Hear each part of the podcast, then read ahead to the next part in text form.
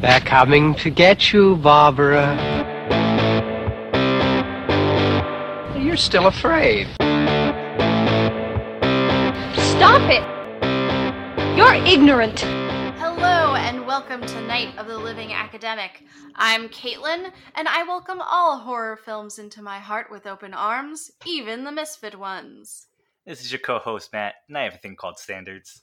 And today we're going to be talking about the 1997 film Event Horizon. Um, and we're also going to be talking a little bit about Probably, probably more than we need to, but it's a lot of fun. uh, about Hubie Halloween, Halloween. the 2020 feature on Netflix. Um, but first, we also have a special guest this episode who will be joining us to discuss both of these films. Yeah, and we're gonna start with Hubie Halloween because it is technically um gonna fill in our horror news section, but you know, since it is a movie, it might take up a decent amount of time, uh, especially because it's uh, a whole a whole bunch of issues surrounding it. Well, not Yeah. issues, but like some Well, context that we have. we're we're ourselves. passionate about about uh, Happy Madison Productions. Um, so yeah, our guest is Sarah Santos, who is a sci-fi extraordinaire. Dare I say? Uh, And if- sure. Yeah. as well as a fellow uh, PhD candidate. Right. So yeah, I'm uh I'm outnumbered here. I got two smart smart ones who might be talking academic, and here I am just rooting for Adam Sandler. Oh, my Adam Sandler jokes. I mean, I don't know that I I can be called smart per se. I definitely have a lot of feelings about, uh, especially Event Horizon. Um, and maybe not all of them are going to sound smart, but I'm going to do my best to represent my cohort of academics who study science fiction.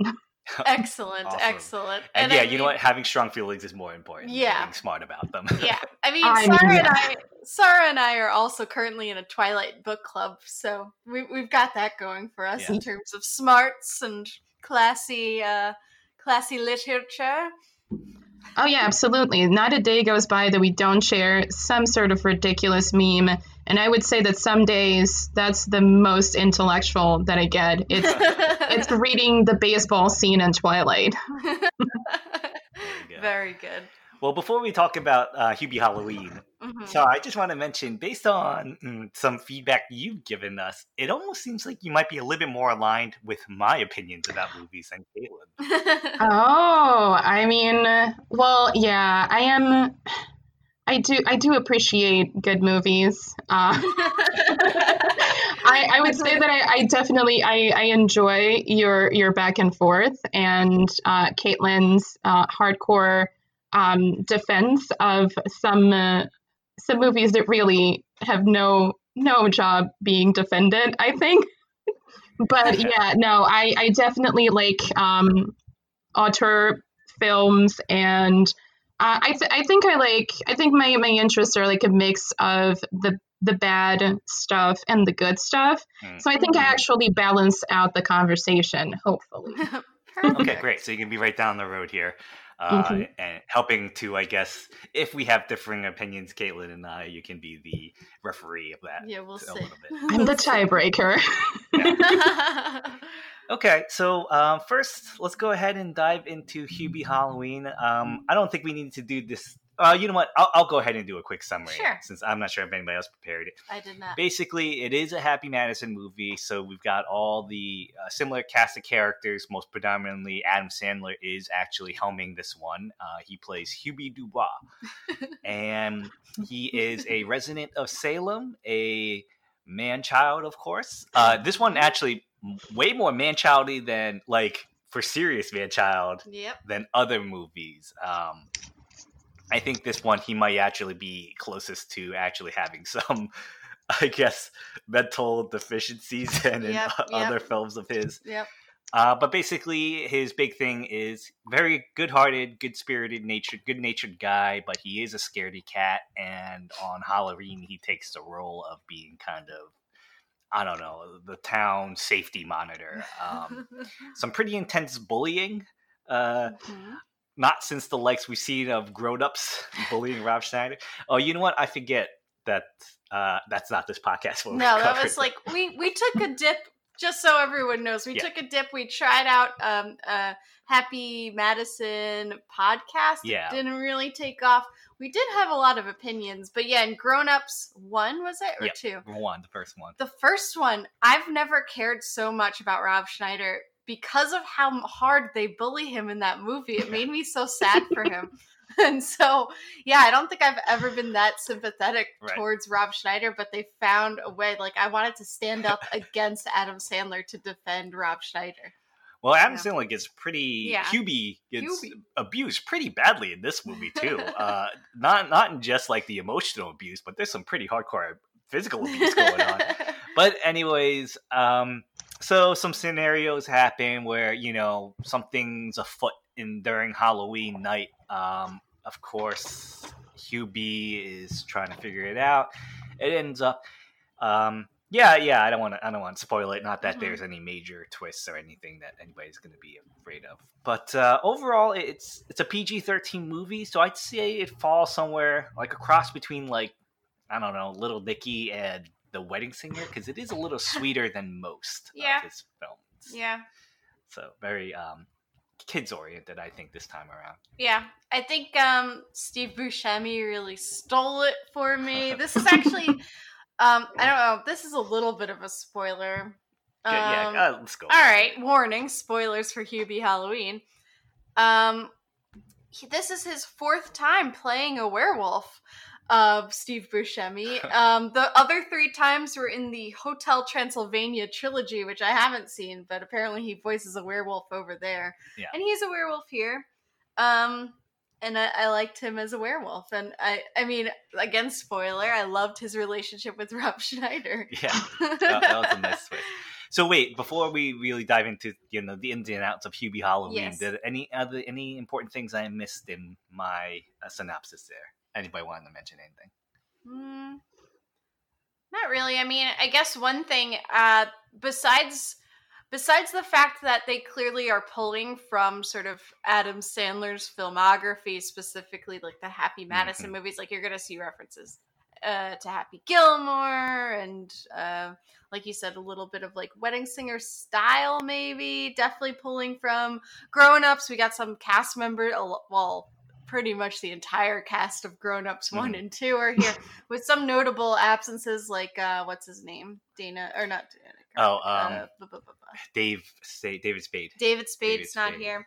Uh, but anyway, um, and Chris Rock too is not here. Right. Um, but but also I liked how he's pulling from some of like the classic horror films too. Like we've got references to Halloween a little bit with like the escaped um, mental asylum patient on Halloween night. Uh, we have some Friday the 13th, maybe psycho stuff with his relationship with his mom, and it turns out the mom is the one who's doing the killing. And then also Jaws, we have the mayor here wearing the same jacket as was worn in Jaws. So there's like fun little references peppered into horror films as well as references and cast members Yeah. from Adam Sandler's films, which is pretty fun. Yeah, and sorry, I don't. I want to make sure we get uh, Sarah's opinions, Yeah. but the one thing I do want to mention, and this movie does it again, the the one, the biggest thing I got from doing our Happy Madison podcast is that like. I'm really surprised Adam Sandler's not really milking this whole idea of cinematic universes way more. Yeah. He's kind of secretly been doing that in a bunch of his movies. Mhm. There's a lot of crossovers. This one has a very direct crossover to Happy Gilmore. Yeah, Um, with Ben Stiller. with Ben Stiller reprising. It's a great cameo there. But Mhm. uh, he's got a lot of material that he could cross uh, create like one Avengers style uh, movie out of. oh, I would so, love that. So, um, but first, let's let's. Sarah, can we can you just give us before you talk about Hubie Halloween and your thoughts on that, just like your background in Happy Madison movies in general? like, are you a fan or? I mean, do- Yeah, I mean, do I have a background? I I've watched most of uh, the Happy Madison. I feel like you know mo- most of the most of those uh, productions. Um, mostly, I mean, I feel like I've been watching those movies since I was a kid, and many of them I haven't seen in maybe over a decade because I indeed watched them when I was like ten, and like throughout my my teenage years. Um, but I don't know, Hubie. It was it was fun. It was. I feel like it was everything that you would want in a Happy Madison movie, you know. Yeah. Um, and I and I think the the the casting really is what does it for me, right? The the that he's bringing in all of these people who are essentially like best friends and have been acting in his movies forever, and you can see that, and it gives the movie kind of like this this nice even though Hubie is so like traumatically bullied uh, and it is like gets to the point of being problematic right um Yep. like you get the sense that this was like a super fun thing to do um and it just feels like um you know the way that um that you were saying matt that um there are all of these references to other happy madison movies it feels like um a, kind of like a halloween special um Yeah. Yeah. in that whole universe kind of like the the simpsons halloween episodes are um so that was pretty fun Yeah, and it was genuinely funny watching Adam Sandler react, being scared of things. yes. Uh, like the end credits, I don't know. I actually fun. found hilarious. Yeah. um, because Oh, it, it was just those are beautiful yeah, him like do, taking stills of him reacting. Hmm. Um, but yeah, it, this was like another movie where Happy Madison like movies always have this weird tone where it's almost like mean spirited at times, and Yes. but like they very casually treat this mean spiritedness. Like yeah. they eh, encourage bullying, but they don't eh, really address it. They just he just thinks it's like funny. Yeah. Yeah. But yeah, of we course, feel it more in Grown Ups, I think, Yeah. than here because I don't know. Maybe because Adam Sandler is the one being bullied in this one, it felt like less horrifying oh yeah for some reason. Because like in Grown Ups, it's like it was like a celebration of bullying right, Grown Ups, right. whereas here it's like it's something he had to overcome. I Right, guess it was part of the storyline Yeah. at least for this. The other thing I noticed too in like more recent Adam Sandler uh Happy Madison movies like Grown Ups 1 and 2 and Hubie Halloween is compared to his earlier stuff like Happy Gilmore and Billy Madison um back in the day in the in the Billy Madison Happy Gilmore films it's it's often Adam Sandler versus this older generation that's like very very like I don't know, straight laced and trying to be very grown up and serious. Right. And then there's crazy Adam Sandler just having fun living his life. And, you know, that's who you want to Yeah. be like. If not But- older, at least very uh, Yeah. the, the the establishment. Yeah, being adults. Yeah. And, but what I've noticed in these more recent ones, like the grown ups movies, and then this one, it's like, it's often Adam Sandler versus Generation Z. Yeah. and and he's made like in Adam Sandler's mind, Gen Z is now sort of establishment figures. Like they're like, oh, you're not cool. Like no one likes dancing, Adam Sandler, or no one likes being silly. And then he has to be like, oh, I'm, I'm a silly Ad- Adam Sandler. And then I don't That's know. a it's pretty just good like, impression there. Thank you. that was great Thank you. Um so yeah I, I find that pretty funny that even as he's aging he's finding like i don't know he's flipping the script a yeah, little bit Yeah, definitely. No, those Gen Zers are definitely the bullies. They're big bullies in this one too. I mean, he's got Gen Zers on his side, some some, hmm uh, the but kid from stranger things who's made me uncomfortable to see how grown up he is oh my god i know I like was- the way Caitlin put it. Like she saw him, and it's like it's the kid from Stranger Things, but stretched out. Yeah. like someone just like stretched him. because his face is the same that's what's weird it's like his face is on Yeah. a new body Yeah, I know, but honestly, I was just happy to see that kid play someone who's not super traumatized for three seasons. You know, like Noah Schnapp. I feel like Yeah. he got, you know, he got a little break from that. Um, it was like his summer break here, and he just gets to play around and play the Tin Men um, before he has to go back and shoot another season where maybe he's like, I don't know, possessed by another demon. I don't know. Very true. yeah. Um, the other thing I just wanted to point out too with this movie, um, someone was bringing this up online. I forget who, but um, back in December, Adam Sandler was on Howard Stern, which I didn't know was still a thing, but apparently he was he was- he was interviewed by Howard Stern in December of last year. Um, right around the time Uncut Gems came out, and Adam Sandler said if he didn't win an Oscar for Uncut Gems, the next the next movie he would release that he was in would be an absolute stinker. now he didn't win an Oscar for Uncut Gems, and Hubie Halloween is the movie he has released immediately after Uncut Gems. So folks are talking online about whether this is the stinker he promised us, even though it was filmed before he made that promise. So I don't know if this is the one or not. I think Adam Sandler is just self aware of the conversation going on about him and the criticisms, unfounded criticisms. I think people pick on Adam Sandler unnecessarily. So when he says stinker, I think he just meant Happy Madison movie in general. because people but I think I think the tides are turning in general. Conversations I'm seeing are starting. Mhm. There are now Adam Sandler apologists. Yeah. And I don't even want to call ourselves apologists, by the way, No, because I think been we've there. always supported Yeah. Adam Sandler and Happy Madison movies. the good, the bad, the ugly. yeah. Yeah. we never. I mean, you were always a Jack and Jill fan, I love- unironically. yeah, I truly do. no. I find Jack and Jill to be very funny. Yeah. and I'm with you. And I, I do strongly feel that these well, the quality of these movies were not that much worse than, um, you know, the the golden age of Happy Madison, if you want to call it that, but like the Happy Gilmore and Billy Madison, which technically actually weren't Happy Madison movies because they didn't the Mhm. production studio exist at that. But that that idea of it. yeah.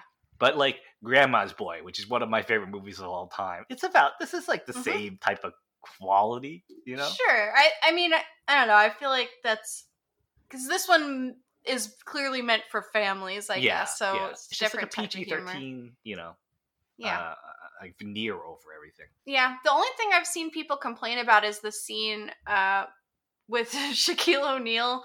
And he's got the woman's voice for um for his like radio show, and then the like it's a girlfriend or a wife, or Yeah, girlfriend or a wife or something with a man's voice. So I saw some complaints out there, um, just that it's like an old joke about like I don't know, some talk about like transgender issues and whether this is problematic for that reason. But then I saw a lot of people saying like, no, this isn't this isn't offensive to the trans community. Yeah, In fact, it's just like an old joke that's really played out and sort of dumb at this point, which I guess I could agree with. But I don't know, Shaquille O'Neal's so funny. He's so, he's got really good comedic timing. I feel Yeah. like that Facial it makes it fine to me. Yeah, I mean, I was I was gonna say like I didn't feel that there was anything super problematic about this movie. Like I was I was watching it and I yeah, like I don't I don't know. Like I it was it was fun. Again, yeah, super played out trope, but Yeah. it's Shaquille O'Neal, um, Yeah. which I think which I think always works. I think that I don't know. I like Adam Sandler a lot, but I'm also super aware of this, you know, divide between uh, Adam Sandler, you know, lovers and haters. Mm. Uh, personally, I love him in uh, more serious roles too, like Punch Drunk Mhm. Love is such a good movie. Um, and Oh, it's that's you know Matt's favorites. Yeah, one of my favorites. and it's so it's so good and it features this you know this you know white guy who's like going through this mm, essentially like a midlife crisis and it's not it's not bad you know and it's not problematic because like usually those movies will be will have Yeah. something that we can complain about um but like and i mean you can correct me if i'm wrong because you you guys are the the happy madison uh, experts, but I feel like Adam Sandler's brand of comedy is he knows where the line is, right? Mhm. Between funny and then just becoming ridiculous and you know where where he risks losing his audience and he goes up to the line he like dances on top of the line and then he steps over the line yeah. um, right? And I feel like there were several moments in Hubie uh, where I was like, okay, you just stepped over the line, and I felt like the Mhm. Shaquille O'Neal moment was one of those where it was it was pretty funny. The whole mo- like that whole moment was pretty funny. Then Shaquille O'Neal's girlfriend uh, Yeah. shows up with the really you know the really raspy voice, and then you're like, oh. You've crossed the line into that Yeah. territory where it's just yeah. ridiculous now. Yeah. Yeah. Yeah. I, I do feel like, you know, Adam Sandler does have a naivete about him that it seems like there is like this innocence where yeah, he's not malicious about it. He's not trying to say anything. It's not like we just happen to watch Bill Burr on Saturday Night Live give a monologue where he's making these hacky jokes about cancel culture. Right. I don't think Oh, Adam man, I Sandler's trying hated to that, by comment the way. Yeah. uh, Adam Sandler's not trying to do that. He's not trying to say this. He's just trying to like this is just him being goofy and in the Mhm. way he knows how, and he means nothing by it. And sometimes, yes, it is just Mhm. like not, you know, what some people would consider woke. Yeah, no. but Especially It- like he I keep going back. doesn't mean it. Sorry. Go, no, that's it. I keep going back to to grown-ups because I feel like in grown-ups we definitely get into the, the tran- transphobic territory a few times Yep. in some grown-ups scenes. Um, and I think Adam Sandler sort of has a history of finding it very funny to see a man dressed in women's clothes and, and like sort of vice versa as well. Like he finds this hilarious or like very muscular women is Mhm. or that's hilarious to Adam Sandler. Um, so I don't know. Yeah, he definitely gets into those territories that gets pretty cringy to watch. Right. But I think you know what Sarah was kind of saying that he knows how to take it like yeah. a little extra farther to know that it is just hilarious. So if if if it wasn't Shaq, if it was like Nick Swardson in that role, Yes. who it would totally be someone who would be in Yes. that role, that probably wouldn't be funny. That might just be offensive. But Mhm. because it was Shaq, because the you know duality Yeah, of yeah. that situation was so big, uh, I think that's Right. comedy. that, Yeah, yeah, yeah. You know. Yeah. Yeah, I think that there's something to be said about, you know, uh, movies taking themselves seriously or knowing it, whether they're being serious about something or not. Um, and personally, for me, movies that take themselves too seriously, like Event Horizon, by the way, like, they tend to be just so absurd and funny to me. Um, but I feel like with Adam Sandler, with his work, he's, you know, there's a difference between like believing the joke, right? Um, and just playing out the joke um, without, um, you know, without actually believing that that'll carry any weight, you know. And I think Mhm. that Adam Sandler is not, when he's making those jokes, he's not placing you know, he's not making this joke because he hates like trans women or something, right? Right. It's just because he finds this particular image to have to be funny in some way, I guess, right? Like, yeah. you know, he's not J.K. Rowling. He's not a, you know, Yeah, he's no, not no. like we hate, I hate No. trans women. He's just like, you know, and for the longest time, right? He comes from like this culture where Yes. these are funny images, Mhm. and he's kind of yeah. So yeah. I don't know. It's yeah, like he's the equivalent- stuck in the 90s It's like a little equivalent bit. to Yeah, fart jokes. bit, yeah. The Yeah. level of maliciousness he has on on Yeah. trans is Yeah. fart. Yeah. Um, Yeah. But you know, yeah, just the way all these Happy Madison movies are composed, they are just like gags, one after another. Yeah. Gags, like hmm every, the the whole entire story is just a background, just to put these Right. you know moments that you know can be missed a lot of times. Mm-hmm. So, anyways, there's something to be said about someone who's able to make a whole entire storyline about uh, statutory rape between a student and a teacher. From Yep. That's my boy. That's my boy. and boy. he made that into an actual comedy. Yep. So, Yes, he did. uh, Alright. all right. Uh, so on that note, Yeah. Do we want to move on? Any, any last words from either of you? I'm good on Hubie Halloween. Yeah. Uh, I think it's worth a watch. Gets you in the Halloween spirit. It's not a horror movie, but it's definitely you know the Halloween flavor, the Halloween aesthetic. Hey, Caitlin, does it make you mad that like people get to live in Salem and be residents of Salem? Oh, it always does. It always it's does. like not fair. I know, I know, I know. And I hope they all appreciate it. As long as they all appreciate it, I feel comfortable with it. Mm. But if there's anyone living in Salem right now that doesn't like that aspect of it, then I would like them to leave and let me move it. Yeah. We should find that like one church who takes it way too seriously and gets annoyed. Get out of here. They hang they hand out Bible pamphlets instead of candy. Yeah, no, no, no, no. not in Salem. Nope.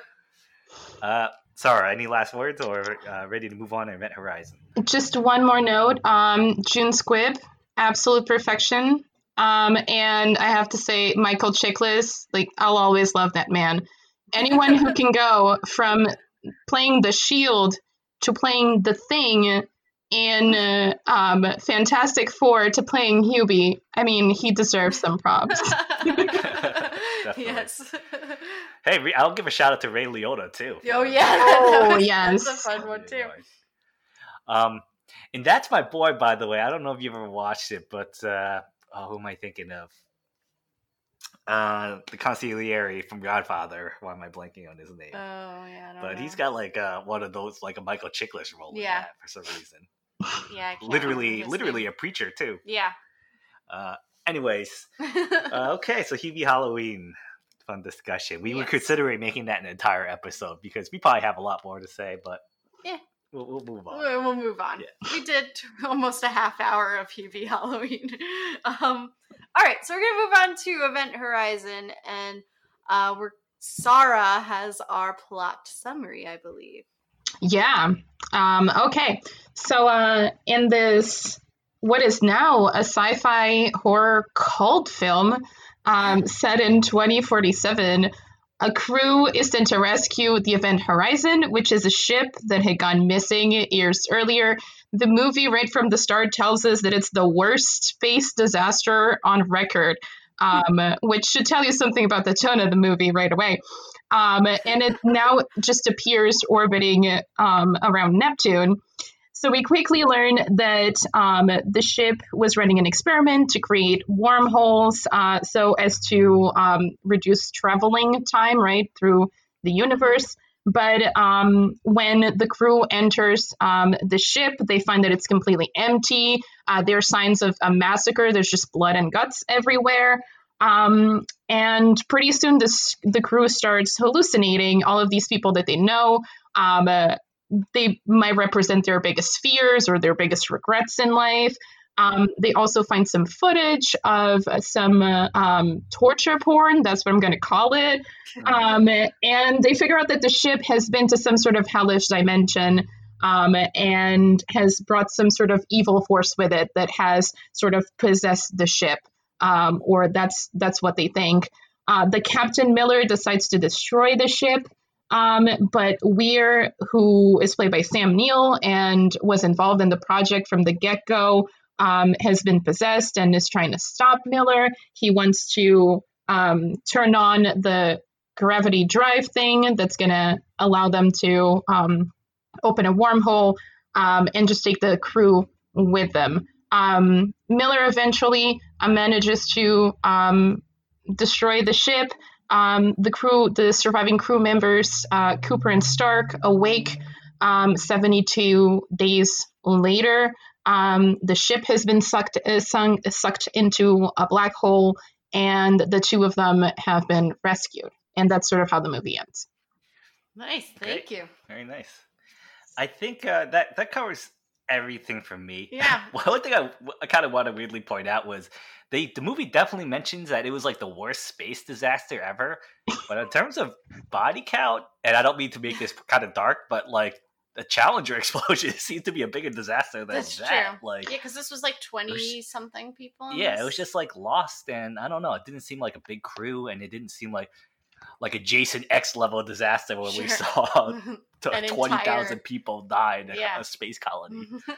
I mean, that was right away. That was one of my favorite things, by the way. It just sets the tone of the movie as it being this super dramatic, serious thing, right? And I'm thinking about how, like, we have, like, in real life, sent ships out and never recover them, right? Um, just like exploration, uh, you know, missions. So it's like, mm, is this really the worst space disaster? Maybe not. yeah. Um, but it's cute that you think it is.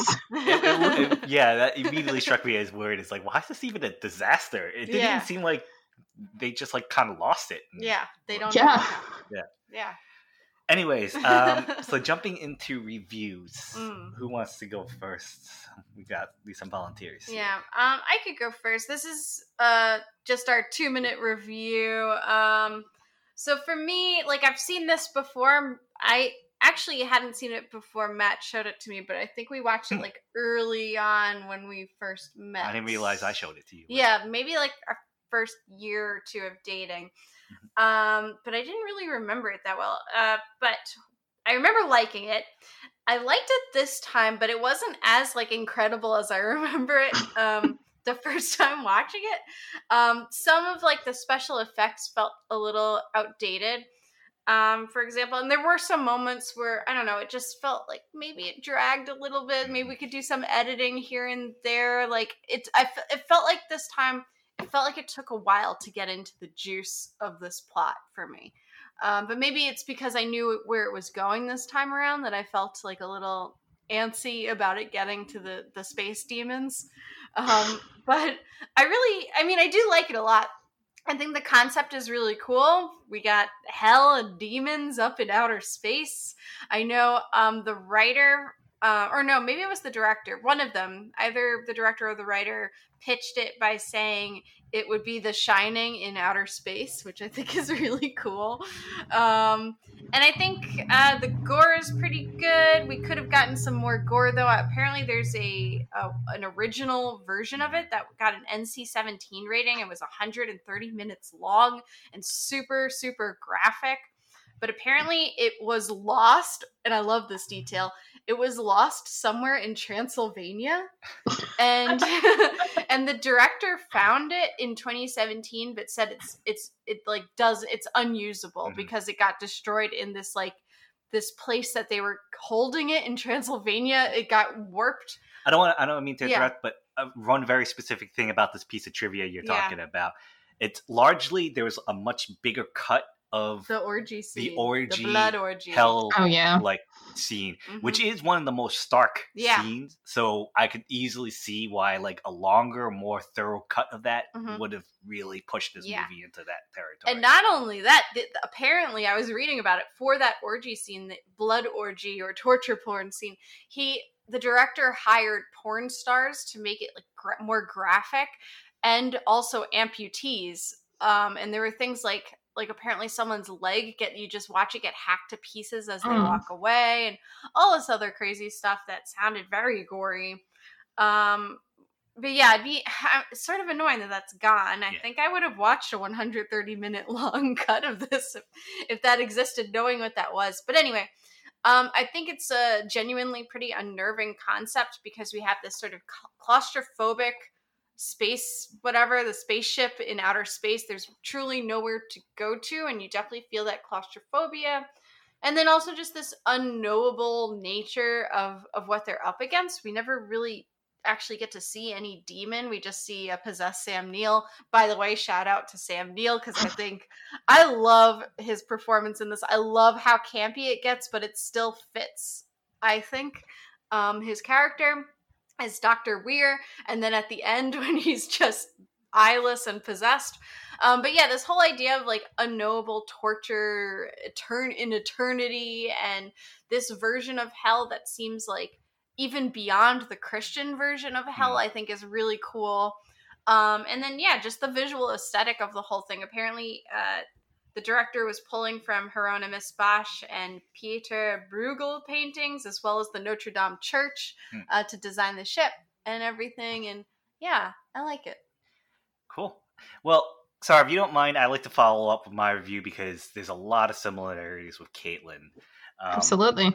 Yeah, and it's it's funny how similar of opinions we have because I was going to say that this, of course, isn't my first time watching Event Horizon. This might be my third time. So I watched it once before you, watched it with you, and now this time again. Mm-hmm. And I've always held it in pretty high regard in my mind, and mostly because I am absolutely fascinated with the idea of an extra dimensional hell, mm-hmm. and one that kind of transcends our ideas of uh, evil and morality, or at least the Judeo-Christian ideas of that. But let's. I hope we talk about that in in yeah. detail uh, as we go into this podcast. However, after rewatching it, I think I, I I probably placed that too much on a pedestal, like this mythology, and I let that kind of build in my mind and let me think that this movie was better than it was. Not that I think the movie's bad though, but like you said, I think it lags at times. I think the lore of the movie and the mythology in the movie is the best part of it. Mm. Um, and everything else about it is kind of pretty generic for a space horror. And I know that's like there's not too many out there, but the ones we have seen, even Jason X, which we covered a couple episodes ago. Very similar beats, very similar beats to Alien. You know, it, it's all very similar, and I don't think the movie actually stretched out the mythology as much as I rem- remembered it did, or when watching it now, I wanted it to do. But maybe that's good in a way because it let me really, you know, enjoy and build up this idea in my own head. So with all this said, like I think the premise is super cool, uh, original, cool, something I wish more movies explored. Not necessarily, you know, what Event Horizon was trying to do, but this this idea of this extra dimensional hell. But the other time, yeah, but otherwise, it is a Paul W. S. Anderson movie, and he has a long record of kind of this this type of uh, I don't know low tier blockbuster type movies, um, including Punch Drunk Love. No, I'm just kidding. I'm just kidding. I couldn't avoid making the comparison between Paul W. S. Anderson and Paul Thomas Anderson. Uh, he did like Mortal Kombat. Yeah, he did Mortal Kombat.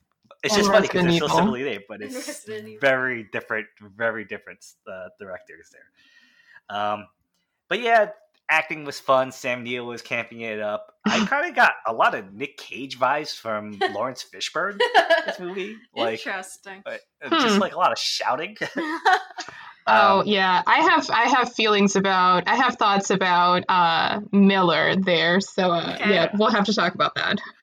uh, and but you know it's it's competent otherwise. The the lore makes it a worthy movie, and I do feel like that's probably why it is somewhat of a cult movie because of that lore. Mm-hmm. Because without it, I don't I don't really see anything too special else about this movie otherwise. Uh, okay, Sarah, your opinions. I think yeah, I think uh, I'm gonna be sort of like in the in the middle of the two of you. I agree with a lot of what you said. Um, I had a lot of fun watching the movie, but I wouldn't necessarily call it a good movie.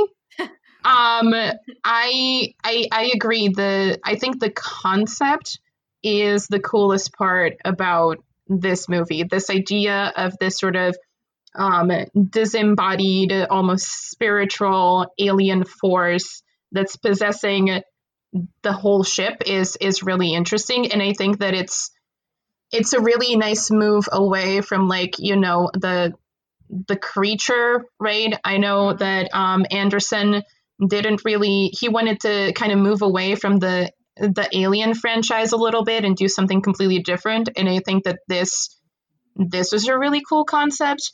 Um, but then there are other things throughout the movie, um, namely like exposition. I think the exposition is really what made some of the scenes lag.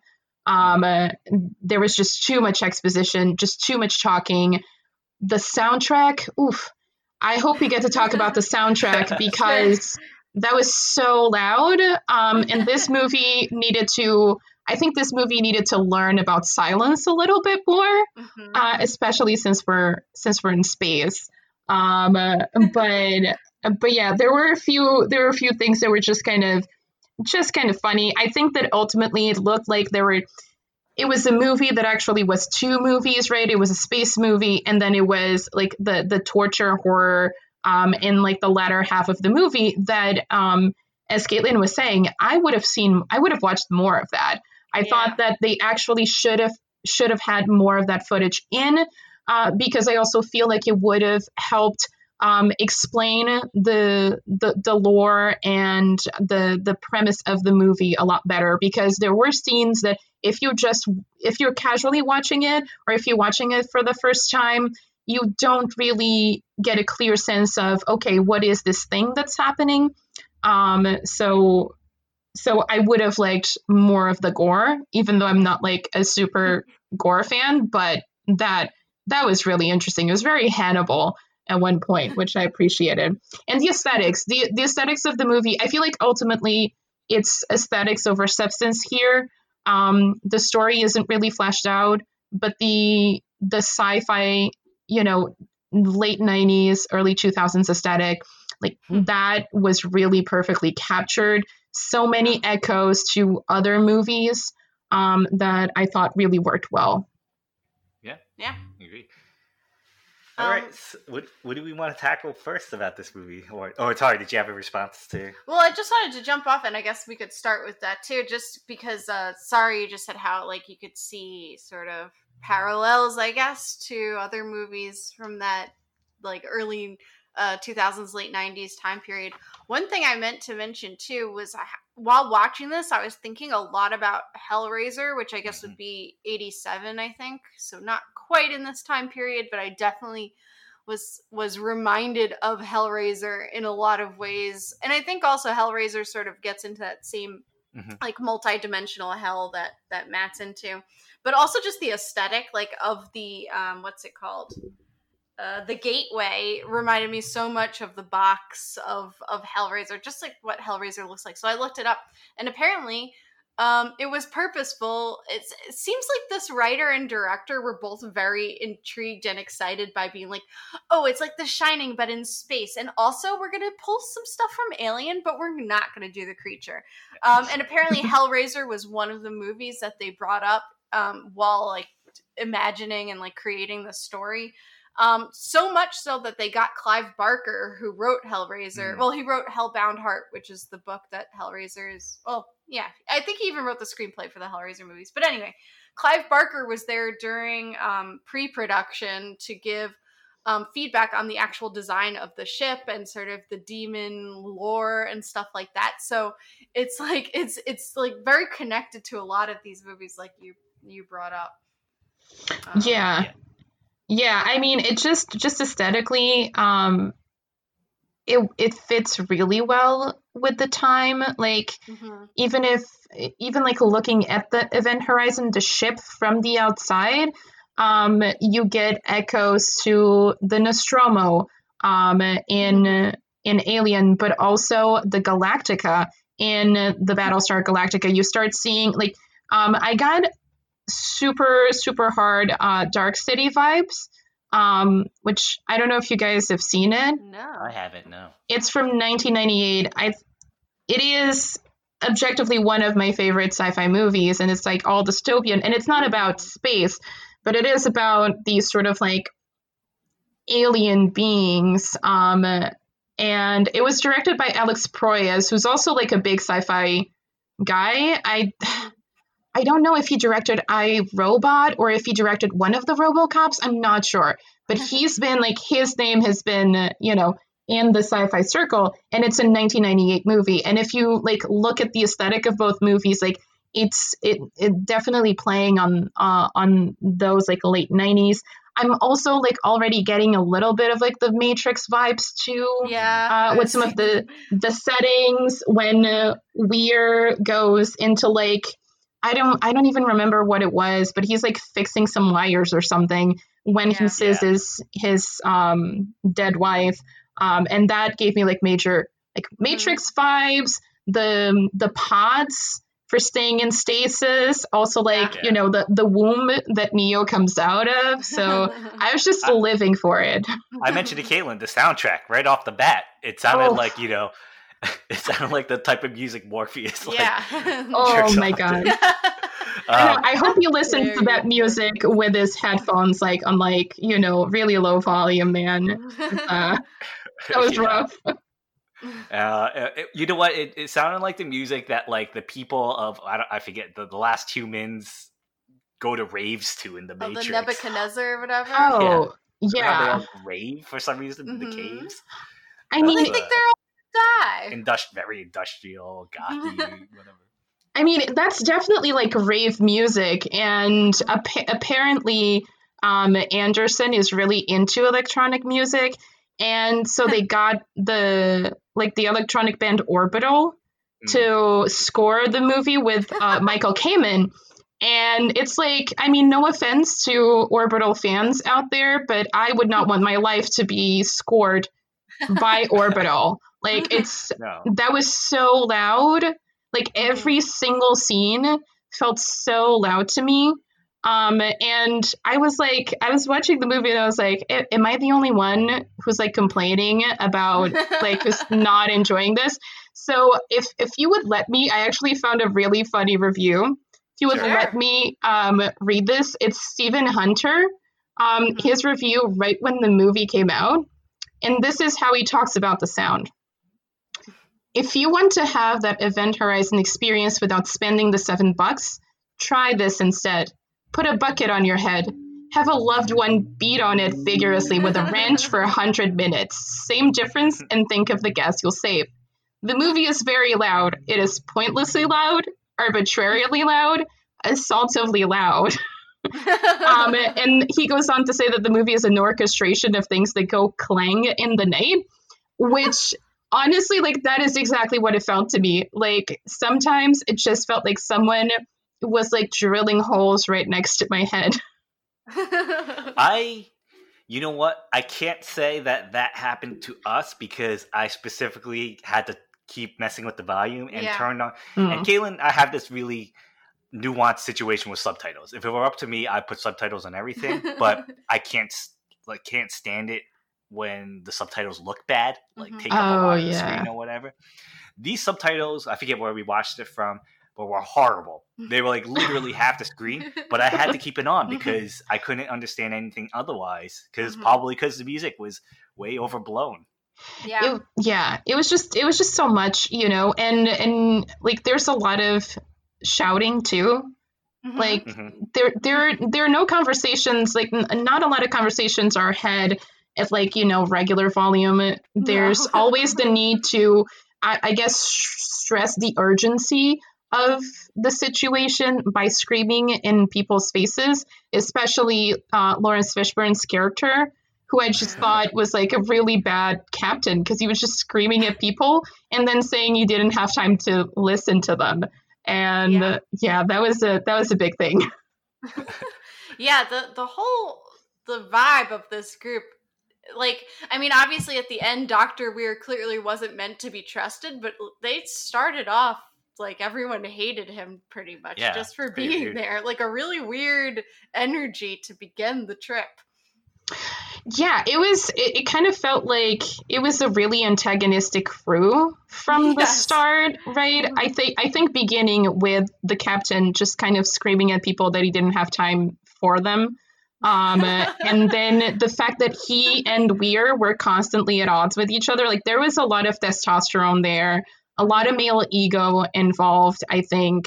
Um, so that that made for a, a really weird dynamic and I was while watching it, I couldn't help compare it to the movie Life, uh, which is also an alien movie, but where the the crew, um, I think it's it's the one from 2017 with Ryan Reynolds Mhm. and um, Jake Gyllenhaal.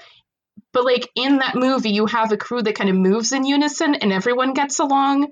And in this one, it's the complete opposite, where it's just kind of like, you know, each person doing its own thing and then just not really, just information and communication just not happening very well. Right. I mean, they like scanned it and they said there's some weird life form things going on. So let's go ahead and separate. Everybody go in their own direction while we actually go explore this ship. Uh, that, that that was a weird situation. I know, like Prometheus, that movie gets a lot of crap for people like calling it bad. You know, people make bad decisions, but this was ten times worse. Yeah, this was Oh, yeah, yeah. it was like they were really trying to go for like real like the worst part I guess of horror films Right. where they are doing things like that, I guess. I don't Yeah. know. Like the yeah, let's all split up. That's probably why I was more forgiving because it was more horror. Than Mm-hmm. Yeah. sci-fi Oh, at that point. Oh yeah, I mean there were a couple of times like once once they realized that they're hallucinating, right? That there's no way that these people are on this ship. Um, and uh, the crew member Peters dies because she's following her son, who Yeah. she knows is not there. And Yeah. it's just like, what are you doing? You know, but it is like typical like horror trope, you know, Mhm. just kind of following along to these things that you don't you know like she knows he's not real you know Yeah. Yeah. So- yeah. Yeah. She's a smart person. Like Yeah. she's she is she's a doctor, I think, right? Or some sort of Something like scientist that. enough to be in this trip that she should know. Yeah they're all supposed to be really smart right Yeah. like the the best of you know their own like specific areas Yeah. um yeah. You know what's weird? I want to point out that, like, in terms of mythology or, or the lore here, Mhm, everybody kind of underwent something different mhm. uh, in, in terms of being pulled or pushed in different directions. So that Peters, uh, you know, the mom she saw basically her son was used as um, the bait for Right. whatever. Right. And But it's sort of guilt too, because it seemed like he was in some sort of accident. yeah, sort of guilt and that she just wanted to be with him. Mhm. Where um, Laurence Fishburne, Captain Miller's character, was you know purely guilt uh, Mhm. of a crew member. But then um, Sam Weir, uh, no Sam Neill, Mhm. main guy, he just gets possessed.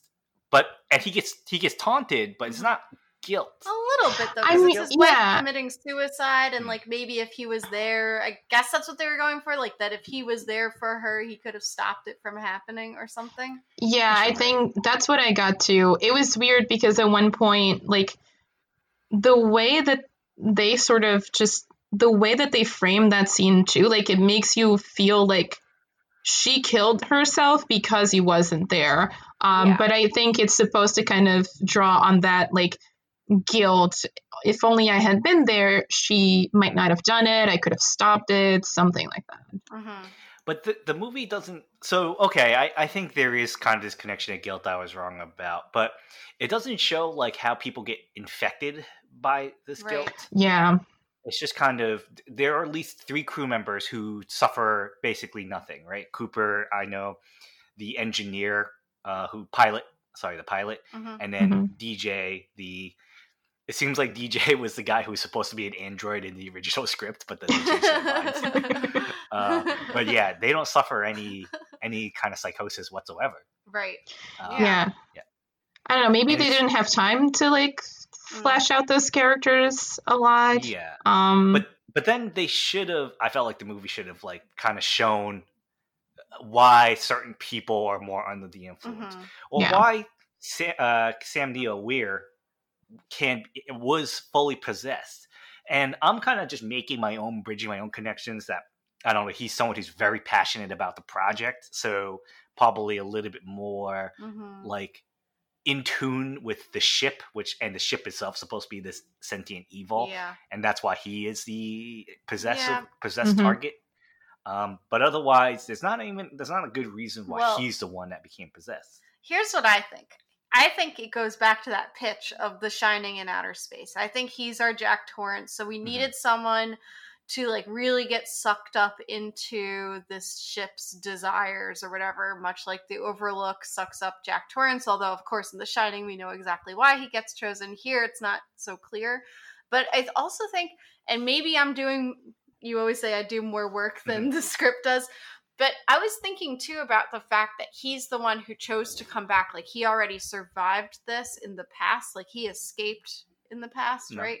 Don't they say like, oh, he did this before? Like he, he was part of. Wasn't he part of the ship getting built to begin? Yeah, with? he was part of the ship getting built. Yeah. But he's not. He escaped this big disaster, this Oh, okay. non-disaster. He wasn't part of that. Because I wonder if that's part of it, though, that he was part of like the people who designed and built this ship. No, he definitely he definitely was. Yeah. he's probably the single. I think you could go as far to say he is like the actual creator of the the gravity drive, Right. which is the most important part. So this maybe that's why he gets chosen to be possessed for whatever reason. I mean, that's sort of loose. No, no, I think we share the same idea that that's the reason. Yeah. I don't think the movie does a good job No. making those connections. Yeah, I agree. I think it's like a lazy wanting to be like the Shining Yeah. situation. yeah, I I sort of just um I don't know. I got the uh, sort of mad scientist plot. Yeah. Once he gets possessed, I feel like yeah, it's what what you were saying, Caitlin. Of he was involved in the making of this gravity drive. He, I mean, he's also lost potentially like the only person he ever cared about, um, and it feels like he just kind of put all of his life into it, right? Like, um, I think the movie is trying to tell us that the reason he lost his wife was because he was so devoted to his work that he couldn't be there for her, Yeah. right? Again, I, I agree with that. I think we're doing uh, we're doing more work for the script than you know the script is giving us to interpret. But but that's how I how I read it. It was like he he kind of goes insane and becomes more vulnerable to being possessed. Yeah, and I think this is like another one of those another movie that this feels to be connected to, or maybe the novel too. Like very Frankensteinian Mhm. uh, logic, sort of archaic too, because it's sort of telling us there's some areas of science where man shouldn't venture, or be careful of putting yourself too much into the passion and devotion of science, because you'll lose your humanity. Uh oh. Um, so felt a little archaic in that way. Definitely sort of Frankensteinian logic of his wife, him losing his life, his wife. Excuse me. I agree with the analogy. I don't think it's archaic. I think we're Well, still just allowed like- to. It's play more with it. I realistic. guess, I guess, I Yeah. guess. It just, I don't know. It's, I guess, because this is, it's pulling so much from Western religion too. It felt weird to have science be attacked. I don't know, like that we use too much sci- science that now we're dealing with hell. Let's let's get into the segue though of you know the hell, the, Sure. this version of hell, and why I really liked it because this hell is not a Judeo-Christian hell, right? It's Mhm, not even a hell where this is where people necessarily go to punishment. mhm. and that's what I really like. That it's just like a dimension where, and I think I think Hellraiser is the other only other closest movie Yeah. that gets to this idea where it's it's evil. It's pure evil. It is. I'm not going to use the word chaos because we, we I don't know if we could assume that, but I guess sort It of. It feels chaotic, at least to Right. our human brains. It's pure evil, but not by any of our religious standards of what evil is. It's just like this much more kind of pure version of that. And then we have a dimension that is all about that. And the Denzians of this, the Mhm. citizens of this dimension, are like not there because they're being punished, not there because they want to. They're just there because that's what it is, Mhm. you know. And, and this is just kind of this world they exist in. I don't know. I, I, is that how you interpret it? Like this hell? Because that's I don't know why that excites me so much. um, I guess it. I guess because I really like it when there is kind of this step away from Judeo-Christian uh, Mhm. viewpoint of hell, but also you know adding in the fact that it is a extra dimensional version of something is a fun thought experiment, I suppose. Mhm. Uh, thoughts? Yeah, I mean, I I get it. I I like it too. I guess it's, uh, I I mean, I, yeah, I agree that I think it's cool, and I like it in Hellraiser too, and uh, I think that's sort of that unknown aspect that I think works really well. That it's it's using ideas like the concept of hell, the concept of evil, using sort of these concepts that everyone gets and knows, and we have sort of this baseline for, but then making it unknowable or making it like, oh, you only know a fraction of what evil or what pain means. Um, and so I think that works pretty well. Yeah, it's interesting that um, the movie does seem to have that sort of moralistic bent where it's telling us some, you know, some worlds, some things we are just not, we shouldn't know. But then the evil that it presents to us, it's just, it, it is just pure evil, right? There's no, there doesn't seem to be any morality to it because, you know, DJ, we don't know that he was guilty of anything. Um, because we didn't see it. We didn't see him get possessed. He was just, you know, a victim. Um, and Justin, too, right? Um, he just gets kind of momentarily sucked in, and um, suddenly he's just um, tormented by it. So it just feels like pure evil without any sort of like ethical judgment on, you know, who gets who who's taken into that dimension, which I think is is really interesting. And I like this idea of um, this idea of this hellish dimension as being an actual physical world that exists out there, right? Rather Yeah. than this spiritual um, the spiritual space that you might end up in once you die. Right. Yeah. It's a lot like, um, you know, Caitlin, you mentioned they took inspiration from Bosch paintings, and Yeah. I love looking Mhm. at Bosch Mhm. stuff because it is that. It is like a whole world where, you know, it is. It is not just chaos. It does seem to be like some sort of society Mhm. around it, or at least you know, an envi- a landscape of it, and Right. not just this metaphysical version idea of that. Yeah. Yeah. And I like to um uh Well, oh, I wanted to bring up that scene that you brought up, the Justin scene where he I thought that was so nasty. um when he's like in the what is that called? The depressurization or Oh, whatever. yeah. Oh, and his yeah. veins all stick out. That Yeah. I thought that scene alone was just Yeah. very well done. That was actually a good sci-fi scene and not a good horror scene. I yes, with um with Laurence Fishburne having to come and rescue him. Yeah. I thought that was very cool. Oh, and I remember the other thing I was going to say too is that um I think Bosch does this a little bit, but also going back to Clive Barker and Hellraiser, this mixture of pain and pleasure in their concept of hell, which I think is a little bit in Bosch too Absolutely.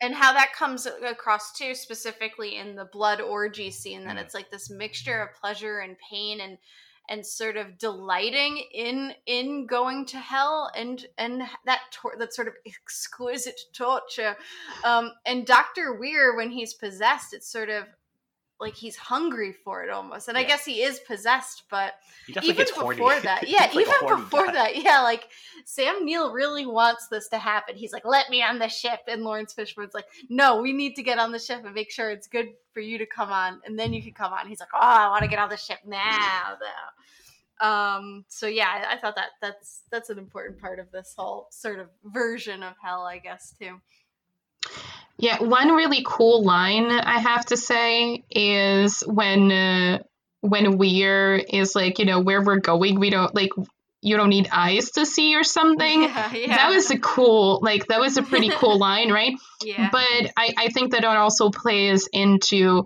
this idea of morality, right? Mhm. Um, the the old adage that the eyes are the windows to the soul um Ah. that you know it's it's a new it's it's a way of seeing that is beyond um beyond biological right it's Mhm. seeing into this new world this new um dimension right and uh it's interesting because uh we're he like cuts up his face but he still has his eyes at the end i think but the original captain of the ship like he actually pulls it out and you see him Mhm. holding his eyes and he's so happy right Yeah. yeah. um which is really interesting because then the message that they get is you know like you know to to save yourselves from hell but he's like really loving it um so i think it plays really into this idea of of pain and and, and pleasure right the torture and the pleasure of it he both hates and loves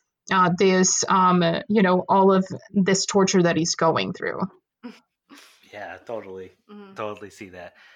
Um, so we probably spent too much time talking about Hubie Halloween. Uh, we could t- spend one more topic if there's anything someone wants to bring up before we start wrapping up, just to keep on uh, general time. Um, um, um, oh, something because we were talking about earlier how optimistic this movie's logic is a little bit about how this was the worst disaster ever. uh, something else they were pretty optimistic about looking into the future. Um, they each have their little flags on their suits. Um, the Mhm. British characters they have um, uh, European Union flags with 22 stars. Yikes! Sorry that didn't happen for England. um, and then the other one is that um, Sam Neill, and this was Sam Neill himself who a- requested this. Um, his Australian flag is modified so that instead of having the Union Jack on it, it's the Aboriginal flag for Australia. Mhm. So they just have like a just a I don't know. I wanted to give that a little shout out, just like a more gen- generally opti- more optimistic view of the future, despite this being a hell demon space movie. it just seems like a better Earth that they're living in. Well, Sarah, you probably know this better. Like a sci-fi, I don't want to say trope, but like in order to achieve space travel, we generally need Earth to be united on a more, I guess, you know, across into, on an international front. That's- Yeah, I mean, I think well, that's actually a trope that I feel um oscillates a little bit with um I think with the decades, right? Because this is clearly no long like this this world clearly has stopped thinking about the Cold War that, you know, had just ended a few years ago for sure, right? Because if you if we think about some of some of the the a lot of sci-fi movies that are about like space travel and colonization a lot of them are very like american centric um, because they're all about this kind of like this idea of um, American exceptional exceptionalism. And here it's interesting to see that we actually have this um, united effort, right? It's a global um, kind of, you know, it's the whole world is, you know, looking to the stars and trying to achieve this great thing, right? Which I think I agree with Caitlin. It's it's it's much more optimistic, I think, uh, than uh, the world that we're looking at right now. Um, I don't think that in 2047 we're going to have that type of uh, sort of cohesion, right? Um, it's also, I mean, it's present also in Arrival. Uh, we see that a lot too, uh, yeah. to an extent, which is really interesting. Um, but yeah, but I like it. I, um, because Matt mentioned Nick Cage earlier, I just wanted to say, I just wanted to, to point to a funny thing in the movie, which is at one point they talk about magnetic boots. Yes. Um, are those oh. the same magnetic boots that Nick Cage wore um, in Face Off oh, when he was in prison? universe. You know what? Uh. Um, I think it's totally random, but I loved it, and it catch. It, it was it was beautiful, I think, and we I, I agree with Matt. We definitely get a little bit of like um, Nick Cage craziness in a couple of the characters which just tells me that, you know, this director was paying attention to Nick Cage, and eventually we might get a Paul Anderson Nick Cage, um, you know, uh, film, which I think would be pretty fun. I think so too. I mean, these are the types of film Nick Cage is, has been doing Yeah. as of recent to make up for his taxes or whatever else. Right, So- like Nick Cage in space. Wouldn't that be Yeah. awesome? I would pay to see that movie. Me too. I'm Go mad on. he didn't make it into Event Horizon. he could have been any, literally any of these characters could have been Nicolas Cage. By the way, I just wanted to also say that this movie might have never happened because apparently Paul Anderson got offered X Men. And so if he had chosen to do X Men, I don't know what, what his X Men would have looked like, Mm. but this movie might have never happened. Uh, and, you know, we would be missing out on this cult sci fi horror, you know? Um, so. Yeah. Uh, well, I actually I have high opinions on the first two X Men movies, so I'm glad he didn't do that because I don't think he has the chops to make a, a, a, a good movie. I mean, I Oh don't my think so. He's he's definitely a, a director who knows the genre. He knows what's he he knows the kind of like what kind of like blockbuster science fiction is supposed to look like, which I think really helped with the aesthetic of the movie. But once you start looking at the movies that he's made, it's pretty clear he's just trying to give his wife Milla Jovovich more, you know, more parts. Uh, Yeah, all of the Resident. Evil movies, and I don't know. He also like directed the Three Musketeers with Logan Lerman Which- Interesting. and Pompeii with Kit Harington, which just like blows my mind. I don't know. It's it's a weird, you know, kind of shift for this director. Yeah. Weird. Yeah, I was gonna say that it seems like his aesthetic is like sci-fi industrial metal, Yeah. but I guess Yeah. there's some that fall outside of that. Yeah, he's like uh, I don't know, influenced heavily by Linkin Park. Yeah, yeah. yes. Uh, we actually tried to watch like one of the second, like the second Resident Evil, and I, I clearly saw this influence, this uh, industrial thing going Mhm. on, and I had to. One of the few movies I had to turn it off relatively quickly. actually. This is bad. I like the first one, but I also see how it's not like a technically not technically a good movie, Yeah. but I really Yeah. like the first one. All right, so back at the matter at hand, I think uh, we probably should wrap up. Yeah. So let's just all yeah share some final thoughts and then a rating. out of what? Out of ten Uh, Eyeballs. eyeballs? Oh. there you go. Seven we're Deadly we're in sync. Okay, Perfect. Go ahead, Caitlin. All right. Um. Well, I I like it. Lots of fun. Um. I also didn't get a chance to say this, but just a little little shout out to Adam Wingard, who I'm a big fan of. He's done You're Next, VHS, The Guest, the 2016 Blair Witch, which I still haven't seen, Mhm. but now that I know it's Adam Wingard, I really want to see it. Um, but apparently, he's currently developing a television series based on Event Horizon. It currently has no release date, but very excited to see Adam Wingard's name attached to that. Um, so yeah, I wanted to give that a little shout out to maybe put it in the universe, maybe make it happen a little faster. Um, I'm gonna give this one uh, probably similar to our last movie. Um, so I'll give it like a seven point five out of ten eyeballs. All right, pretty solid. Mhm. All right, uh, we'll keep it in the order of when we did our uh, summary. So I'll go next. I think I really am fascinated with the underlying premise of the movie and the extra dimensional hell. I think the movie is unfortunately buoyed quite a lot by that, at least from my from my mind. And the rest of the movie is uh, I, I guess really the best way to describe it is very much a Paul W. S. Anderson movie. if you've seen the rest of it, just a little, like a little awkward in this like stylistic choice. I shouldn't say awkward because at least he has a vision. And Yeah. it's his preference, but you know, uh, I find it to be a little bit soft sophomoric. I guess. Oh my, Uh, that's quite a word. oh, Kayla's eyes were so. Um, and other than that, though, it is like a little generic too in terms of the beats. Um, I just wish if I wanted, you know, for a really, really good movie, I think they needed to flesh out more of the lore a little bit and, and dive deeper into like the characters and, and make better bridges and connections of why, of how the lore affects them and and then the current events of the movie. So, without all that there, I, I have a hard time saying this movie, giving this movie a really good rating. Um, but again, I, I just really wish someone else took the mantle. Uh, maybe Adam Wingard can do it. Uh, I don't. I don't see this being episodic though, as a television show. Yeah, I don't. I don't understand yeah. what he's gonna do with it, but yeah. But uh, so it is going to be on, on, on the uh, uh, median side of the scores. I'm going to give it like a five point. You know what? Six point two eyeballs out of ten eyeballs for me. pretty good. Okay, Sarah, your final thoughts.